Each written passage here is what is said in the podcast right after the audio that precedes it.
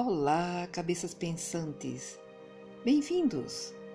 Eu sou Cristina Santos e você está no podcast Ruído Mental. A natureza do que somos e qual o objetivo da criação humana é o tema de hoje.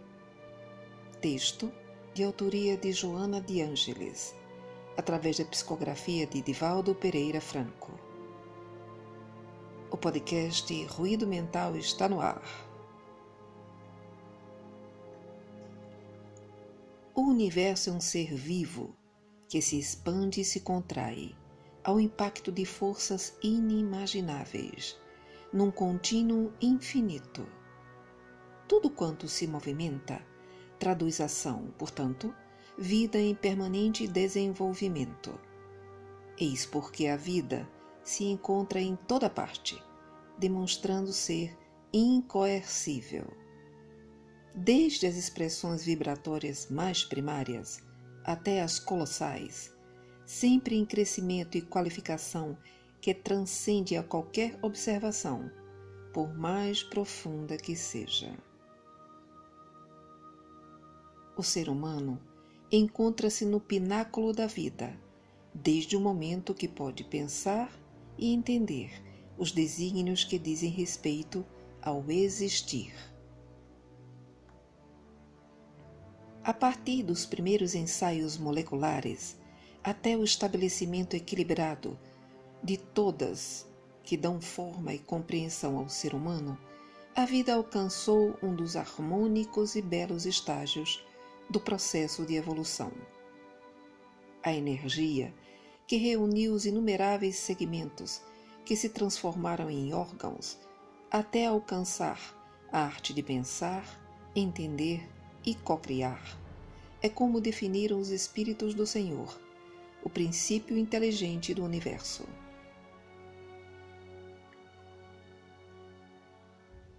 Esse princípio, portanto, representa a fase inicial da experiência criadora que jamais cessará de desenvolver os inconcebíveis conteúdos que lhe jazem em potência gigantesca.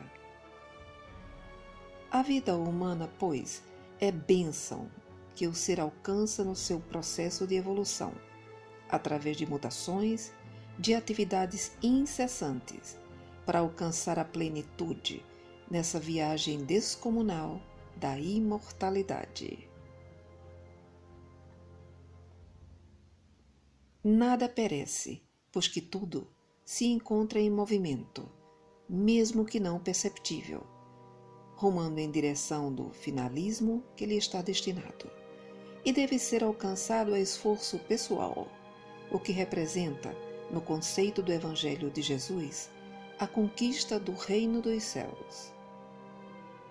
Assim sendo, não existe a morte, a destruição no que diz respeito ao aniquilamento, mas sim contínuas transformações dentro de um esquema intencionalmente traçado, no qual a presença do que se denomina caos faz parte do processo. Os sentidos físicos são muito pobres para perceberem a grandeza e majestade do fenômeno a que se chama vida especialmente a de natureza humana, que desafia os seus mais cuidadosos investigadores, em razão da sua complexidade infinitamente sutil. O espírito, a semimaterial, que é o perispírito, e o corpo material, em uma interpenetração energética de grande intensidade. Quando a organização física deixa de receber a força mantenedora que vem do espírito, dá-se o afrouxamento dos liames perispirituais e a separação do princípio inteligente. Este fenômeno, a morte, é uma fase para a reestruturação dos valores do espírito durante a trégua material. Retorna às origens, envolto no invólucro perispiritual no qual estão impressas as ondas vibratórias do comportamento moral que o capacitam ao acesso de patamar superior ou repetição da experiência por intermédio de nova investidura carnal.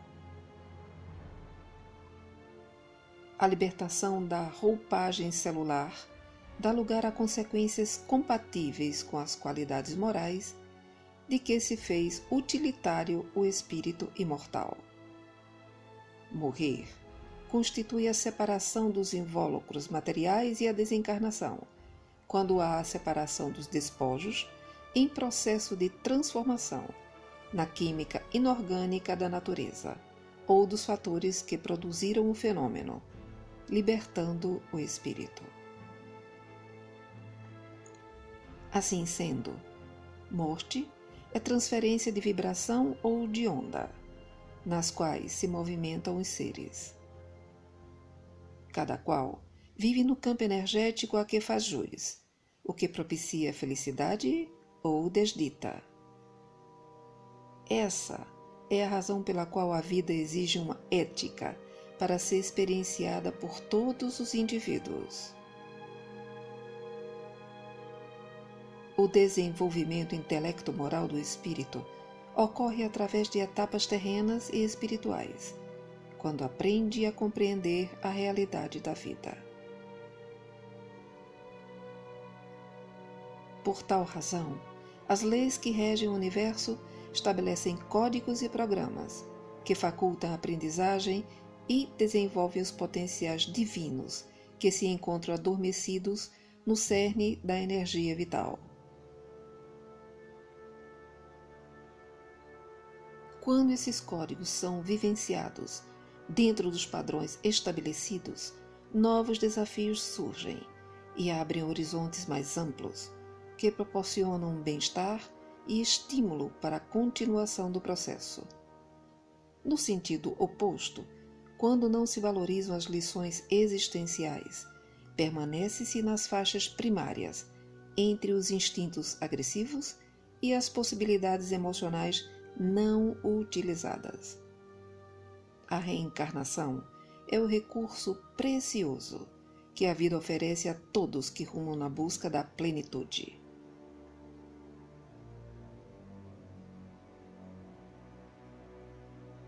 primordial, a lei de amor é a base de todas as demais, por ensejar a ampliação do conhecimento e controle nas manifestações ambientais e sociais, que servem de escola para a conquista de si mesmo, já que é do interior que partem os impulsos e as emoções. A lei do amor sustenta a do progresso, a da justiça, do trabalho, da solidariedade, do perdão. Periodicamente, o aprendiz deste educandário, que é a terra, é chamado a prestar contas dos recursos que lhe foram confiados e de como foram ou não aplicados devidamente. Trata-se da morte, transferência de onda existencial, a fim de serem conferidas as atividades a que cada qual esteve submetido. Todos os seres vivos periodicamente experimentam essa inevitável transformação, que é uma etapa da imortalidade. É natural que, durante a sua ocorrência, aqueles que se encontram no convívio carnal experimentem a ausência das afeições que se fizeram estabelecer, mediante a estrutura da afetividade na família, na convivência social e espiritual. Essa saudade, que fere os sentimentos, pode e deve ser superada ante a certeza do reencontro que se dará oportunamente, quando da partida de quem ficou e agora seguiu ao mais além. Não te deixes abater ou retirar o teu sentido existencial quando alguém amado for convidado a retornar antes. Prossegue amando e recordando os momentos felizes que viveste ao seu lado e faze o bem em sua memória, maneira eficaz de demonstrar-lhe a gratidão pelas dádivas que foram desfrutadas ao seu lado. A morte é inevitável experiência para a conquista da perenidade. Não a lamentes, nem a louves respeite-a e prepara-te para o teu momento. Mesmo Jesus, o divino construtor do planeta, utilizou-se de um corpo tangível para depois experimentar o fenômeno da morte e ressurgir em gloriosa forma de luz. Enquanto isso, ama e opera no bem, crescendo para Deus.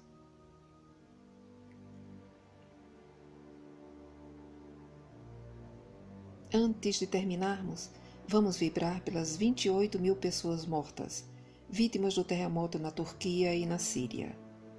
Que Deus conceda saúde e paz aos sobreviventes e luz aos que se foram.